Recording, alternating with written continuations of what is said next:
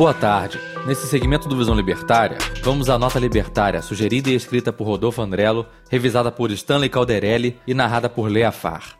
Mesmo após 6.513 mortes, Bolsonaro diz que crise do coronavírus não é isso tudo que dizem. Parafraseando um velho ditado, talvez Bolsonaro esteja escrevendo certo por linhas tortas. Talvez ainda possamos dizer que Bolsonaro acerta quando erra, ou erra quando acerta, ou alguma coisa assim. Nesse momento, já é de conhecimento de todos a estridente gritaria da imprensa e grupos socialistas que aproveitam a pandemia de coronavírus para pedir extensão dos tentáculos do Leviatã e por um aumento das chicotadas dos reis do gado. Clamam por intervenção não só na economia, mas também nos direitos de locomoção e outros correlacionados.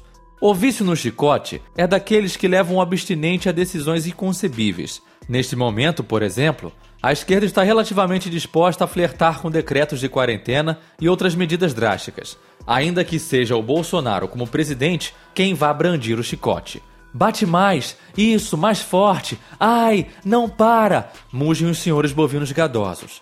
Claro que as incongruências masoquistas da esquerda não podem passar despercebidas. Você imagina a gritaria caso uma força militar a mando de Bolsonaro dispersar uma multidão de baile funk? Ou se o João de Tadória impedisse uma aglomeração no Sindicato dos Metalúrgicos a favor do Lula, a gritaria seria enorme. Ah, mas foi o Bumbasauro que instigou as pessoas a irem na passeata no domingo, muge o senhor bovino marxista.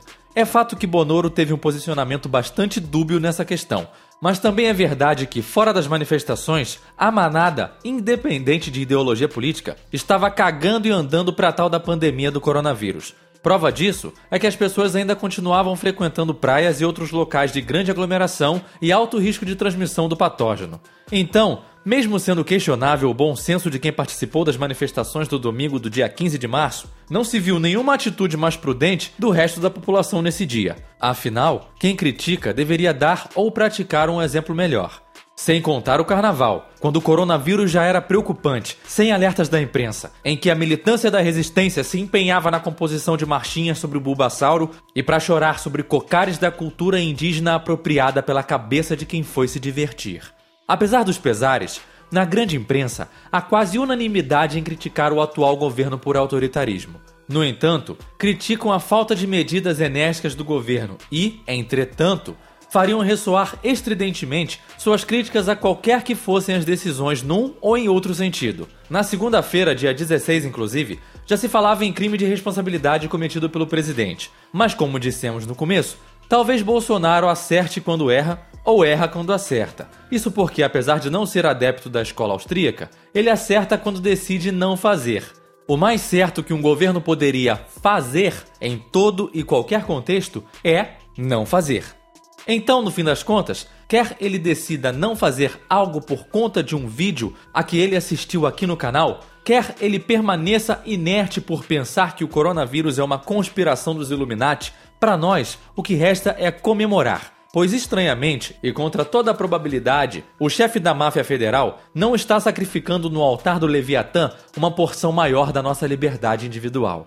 Enquanto isso, o Banco Central americano está imprimindo trilhões de dólares semanalmente. O chefe da máfia de Banânia está deixando a cargo dos indivíduos as decisões que melhor lhes pareça. Surpreendente, não?